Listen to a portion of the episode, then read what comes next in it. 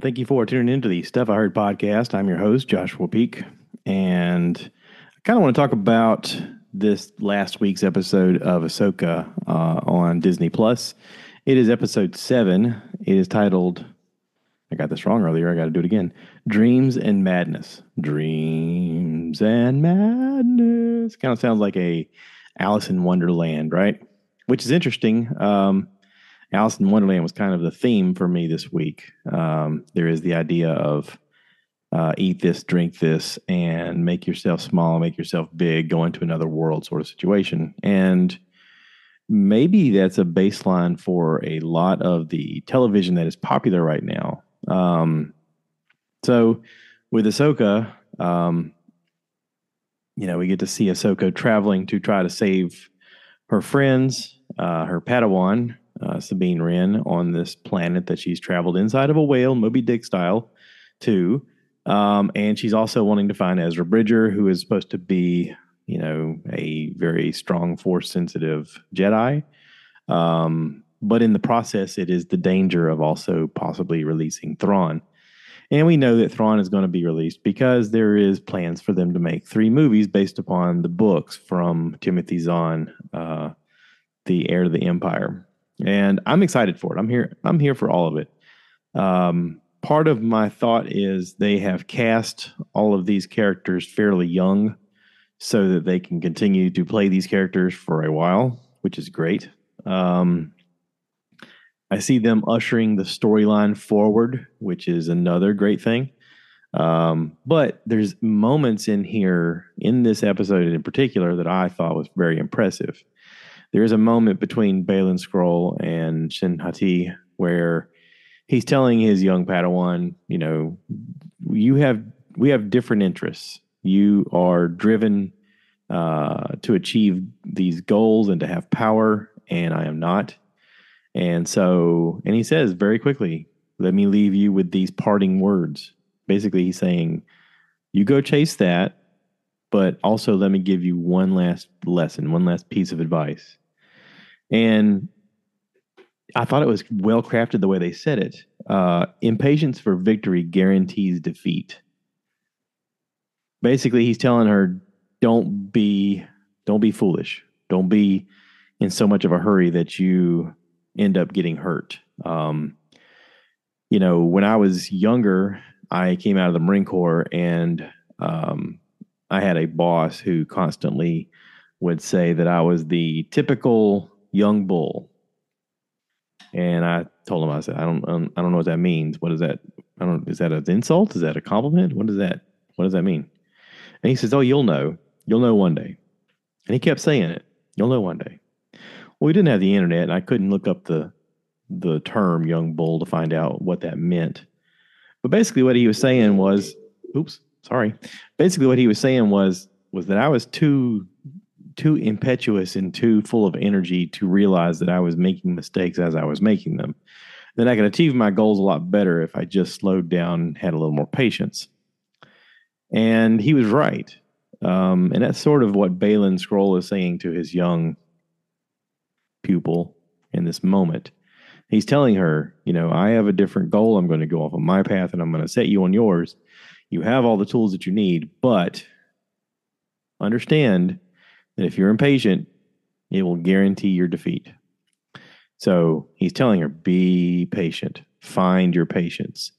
You may rush into here and you may find yourself overwhelmed. Do not go forward with it if you, you know, it's like a, like a warning. Um, think before you jump, you know, that sort of thing. So quickly we see the... Not quickly, but in the episode, we see the reuniting of Sabine Wren and Ezra, and they're being attacked by Shin Hati and these, uh, I don't know if they're just mercenaries that are out in this wild land that they've had come along with them, but they go to attack, and then there's clone troopers that come to attack, these death troopers, I guess you want to call them, uh, that may be uh, reimagined or reanimated by the Night Sisters. And they're going to attack everybody. And it seems like they're vastly outnumbered. Uh, but we know that we have a Force-sensitive Jedi in the middle there with Ezra Bridger. And then you've got a Mandalorian in Sabine Wren, who's got, you know, tons of firearms, and you get to see her use all of her abilities in this with the uh, Mandalorian gear that she has. The flamethrower out of the arm, the um, whistling bird rockets that come out of her wrists, the the two blasters she has. She even uses her lightsaber. She offers it up to Ezra, and Ezra says, I don't need it. I have the Force with me. And basically he fights a young Shin Hati with nothing but the Force. Like, he's able to dodge her parries and blows and use the Force to stop the lightsaber from even coming towards him. And he does a lot of Force pull and Force push, but you get to see a dancing of collaboration between him and Sabine Wren in this battle. And right away, live action wise, they were able to sort of uh, show the relationship that they had in the tele- in the cartoon show, The Rebels. They were able to show them being able to cooperate on a level that was um, very beneficial to both of them, but also used their best talents uh, together. And I thought live action wise, it was very well done. I thought they did a great job of showing all of their skills and their relationship in a way um, in this battle. I mean, it was, I know it's supposed to be an action sort of thing, but to me, it was more of a relationship discussion uh, on screen um, to see them working together. So it's always cool to see a good team up. And we get to see them somewhat overwhelmed again. And at the right time, we get to see Ahsoka join in into the battle. She gets to use her Jedi powers to find where Sabine Wren is and comes in at just the right time. Um, she even has a battle with Baylan Skoll. She realizes really quickly that she is uh, not as good with a lightsaber as he is, um, but her connection to the Force is stronger. And so she survives another day. Um, we get to have a good, you know, battle confrontation and discussion between those two, and you get to see the team reunited. So yay, team. Um, I'm looking forward to this week's episode coming up. Uh, it will be the eighth and final episode of season one. Um, I was excited to see a cameo from C three P O in this episode and a mention of um, Senator Organa, which we all know as Princess Leia. Uh, in this timeline, she would have been basically taking on a similar role to what her mother did. Um, in the movies, we saw that she was, you know, born and then taken in by Senator Organa and raised in the palace. And in the show Obi-Wan, we get to see her as a young kid being raised as Senator Organa's daughter. And she just kept the name. Um, they call her Leia, but uh, we learn as the shows have progressed that she's Leia Organa uh, because she was raised by these the Organa family. Now, Um, it was really cool to see C three P O, and yes, the actor who plays him was still him in this show. Uh, I thought it was really cool to have a moment uh, in their galactic council or whatever, debating the issue of whether or not they should find Hera responsible for neglect of her duties uh, when they had told her to stand down, and she went anyway to go save her friend. It was very interesting to see Chopper in the same room, and nobody mentioned the fact that he um, is basically a war criminal. Uh, but he's a droid, so I mean, you know, you just move on, right? Uh, he he's I love I love Chopper. He's awesome. If you don't know why Chopper is cool, you gotta watch Rebels. It is awesome. He is awesome. the the The team is awesome. I love it. I love everything about it. So they don't waste any energies whenever they're casting things. Uh, they always find a way to reuse names and reuse voices and actors and stuff like that. So we have heard rumor that Freddie Prinze Junior Um, got to do the voice of Kanan, uh, Kanan Syndulla. All right. Is his last name Syndulla? Kanan? Anyway, Kanan from Rebels. Anyway, he was, he's Jason Syndulla's father. He was a Jedi master. Anyway, we've seen a picture of him on the dash of Hera's ship, the Phantom, and uh, we know that he is going to appear at some point, the Ghost, the Phantom, whichever. We know that he's going to appear somewhere on the show, maybe as a flashback, maybe as a Force ghost. I don't know, but I'm looking forward to that. But we also see in this episode a conversation video recording that Anakin was able to make for his Padawan Ahsoka. And she mentions, as she's talking to Hu Yang, that there is twenty of these that he made for her, thinking that he was going to continue her training at some point, and he made these video files for her to continue training, um, because his goal was to be a Jedi Master and to basically, you know, have her be a Jedi Knight. And in this training, there's a lot of lessons. Well, he mentions in these videos um, conversations about battling with Count Dooku and Asajj Ventress. And I really, really, really, really hope we get to see a live-action Asajj Ventress. Um, I mean, I know it's going to be hard to cast someone to play Count Dooku now that, you know, the guy who played him passed away. Um, but they've had a good voice actor in the animated show, and maybe he looks like the guy. I don't know. Um, but I hope that they're able to bring those characters to life, because I, I would think that would be really, really amazing to see. Um, if you haven't watched it, there's tons of content that is animated that's on Disney Plus that gives you all of the background of who these characters are, why they matter. And it's just awesome. The writing is great. Um, so... Anyway, stick around next week and I'll talk about the finale and what it what it means and what it means to me and how impactful it is. Uh, not that anybody else cares, but I do. And maybe there's some Star Wars fans out there that care also. So, all right, switching gears a little bit. Um, speaking of Alice in Wonderland, uh, the idea of eat this and uh, get small and drink this and get big, or vice versa. I don't know exactly how that works. Um There's a show on Amazon Prime called The Cast of... Or it's the um, the show's called Gen V. Uh, Generation V is what it stands for. And it is a spinoff of the show The Boys. Now, I've talked about The Boys on here before. It's basically a superhero show where the superheroes are super messed up. And um, in the show, they have developed the idea that the superheroes were not just... born that way.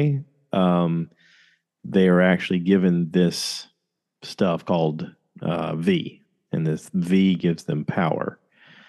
The also, the problem is that V is unpredictable. So um, they uncover in the show that kids were given V because parents decided that, you know, hey, if we give our kids superpowers, then maybe they can, you know, be financially successful because they can do something and possibly be able to sell shoes or cars or whatever, energy drinks, whatever the thing is. Um, that's ultimately how they make money, is just advertising. So it's almost like a bunch of people sat around and thought up ideas of, what if these superheroes were really messed up? Yeah, but how do they make a living? Like, how do you, like, I like how the, this show was developed. And Gen V is the spinoff of basically these kids are just past high school age and getting ready to go to college, and what is their life like? Do they have powers? Are they college kids with powers? How does that affect their life? What are they doing? And this is basically taking that idea and running with it. Um, three episodes popped up right away on September twenty-eighth, and I watched all three of them back to back. Um, they're about an hour long. They're really messed up. They're really... Uh, They're vulgar, they're they're bloody, they're gross, they're dangerous, they're everything you would think about a twenty-year-old with superpowers is. That's it. That's that's the show. Um, they they uncover something that's being uh, covered up, and they want to find the answers, but to do so, they're having to break their own morals and compasses and all this other stuff, and there is a character on there that's already my favorite character. Uh, they call her Little Cricket, or she calls herself Little Cricket, because she can shrink down to the size of a cricket.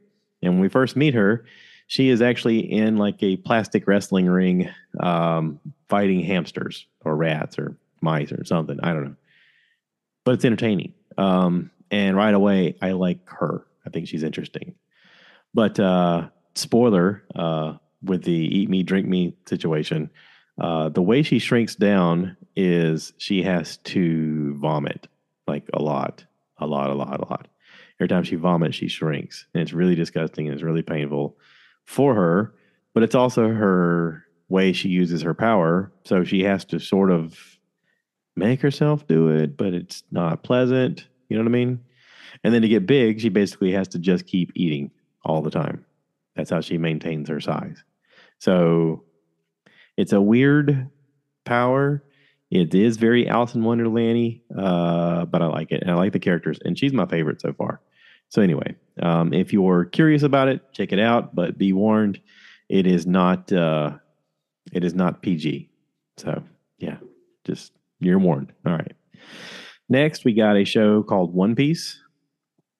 It's on Netflix. Um, it's based on a Japanese manga that came out in ninety-nine. Uh, I don't know a lot about manga. I know that it was a form of Japanese animation. Um, but um, yeah, I started watching this and I was thinking right off the bat, these are the weirdest characters I've ever seen. And I know this is based on Japanese manga, but like I had a big question, does this even match what the show is? Because I have nothing to measure it by. I didn't I didn't read any of the comics. I didn't watch any of the shows. I don't know anything about these characters. And the way they introduce them is very Japanese manga comic bookish. Um, you know, you have an introduction and a flash of their name and they the pose of, ha, I am the bad guy. I am so-and-so. You know, and then they battle and it's goofy and silly and and it's weird. It's um it's weirdly almost made for kids, except for the fact that there's um, within the first episode, a guy's naked butt for no reason. I mean, there's no reason to have it. Um, but there's a guy's naked butt. Not that it's like a, a sexual thing. He's posing for a picture, but I'm like, why do we need to have your naked butt? But maybe that's part of the character. Maybe that's part of the appeal. I don't know. Um, the violence in it is, uh, for the most part, very comical.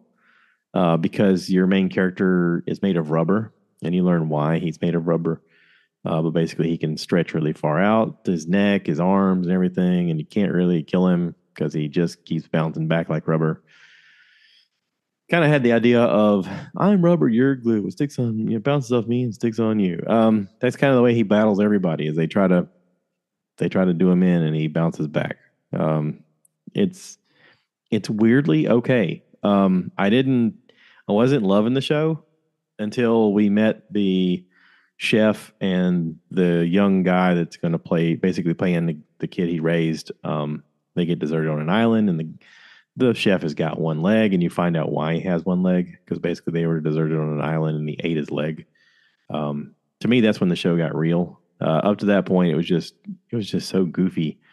Now, I have gone back and purposely tried to watch uh, some of the Japanese animated stuff. And I got to tell you, they cast these kids, this, this whole group, they cast them perfectly. Um, everybody looks like the cartoon, and it's weird to have like live action people look like cartoons, uh, on purpose when it's sort of tongue in cheek style. And this is, and it's done well.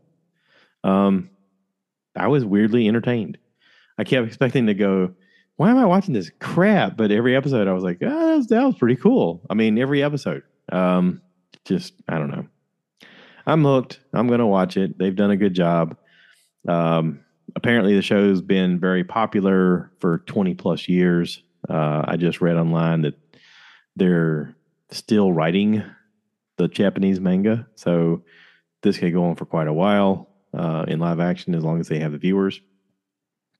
And, uh, and yeah, so I enjoyed it. Um, that's my take on that.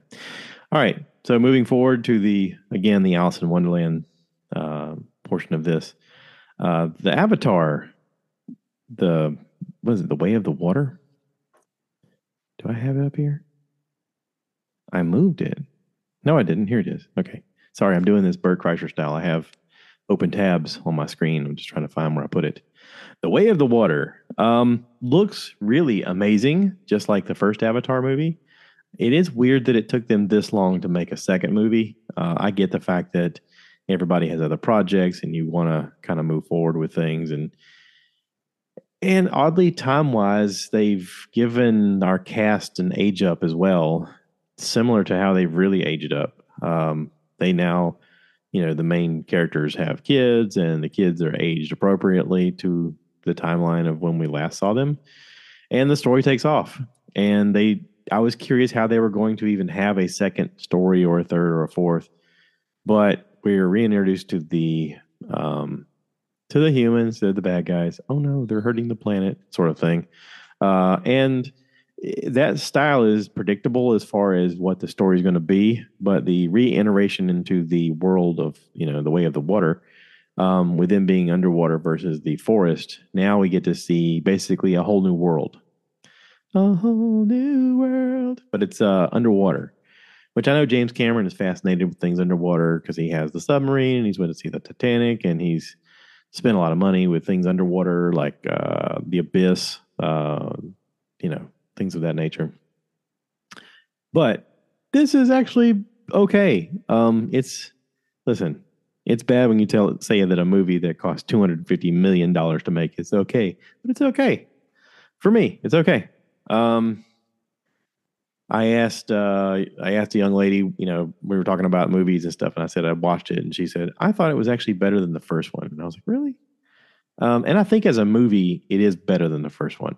Although the first one really blew me away because of the visual effects and the three D. Um, and I didn't watch this in three D; I watched it at home, and maybe that's a factor as well. I was so blown away by the first one, but this one, this one visually was very pretty, very cool. Um, Very different in a lot of ways, um, but yeah, it's okay. I liked it. I mean, I'll watch more. Um, so anyway, if I had to give it a, a rating, I'd give it a, a six and a half out of ten. Yeah, if we're doing this uh, confused breakfast style. So anyway, moving forward, um, what is the new thing? Oh. Show on Netflix. I've watched several seasons of this. This is the fourth and final season of Sex Education. I wish it wasn't the final, but it is. Um, I mean, basically, these characters have been doing this for a while, so I can see them wanting to wrap it up. So here's the premise. Uh, socially awkward high school student Otis must have, must not have much experience in the lovemaking department, but he gets good guidance on the topic in his personal sex education course, Living with Mom, Jean, who is a sex therapist. Jean is played by Gillian Anderson. Yay. Uh, being surrounded by manuals, videos, and tedious men conversing about sex, Otis has become a reluctant expert on the subject. When his classmates learn about his home life, Otis decides to use his insider knowledge to improve the status at school. So he teams up with a whip-smart bad girl, Maeve, to set up an underground sex therapy clinic to deal with their classmates' problems. But through his analysis of teenage sexuality, Otis realizes that he may need some therapy on his own. Now, this is their first season where they have graduated high school and they're going to college, and all sorts of roles have been turned upside down. Um, I was most impressed with this episode, with this season than any other season. In past seasons, they were trying to figure out, they, they did a good job of telling you who these characters are and how they are learning to be who they grow up to be, um, which was brilliant looking back. At the time watching it, I was like, okay, I kind of see where this is going, but it's really weird and it seems a little forced, but okay, we'll keep going with it. But you get to see these characters basically becoming adults on screen, and they are adults in real life. So it was... It it was well-deserved to have them into these roles of season four. The fourth and final season was, in, in no other words, a masterpiece. It dealt with a lot of issues that everybody deals with. Um, part of my job is, as a, as a trainer, I ride with people and talk to people all the time, and we talk about pretty much everything over time. I found that the more open and honest you are with people, the more the open and honest they are with you. And the one thing that I wanted the most was to be able to do this so that I could have conversations with people and them not feel alone. Too often, we let our insecurities burden us with feelings that end up in self-harm or in harm in others, or in general, just misused anger. And I think a lot of it is from uh, lack of self-esteem. Um, and it's hard to, it's hard to give kids self-esteem when as an adult, you're also trying to find your own self-esteem. And This show really awkwardly shows all of that. It shows every angle. It shows everybody's struggle in their own personal way, and does it in a way that doesn't feel forced.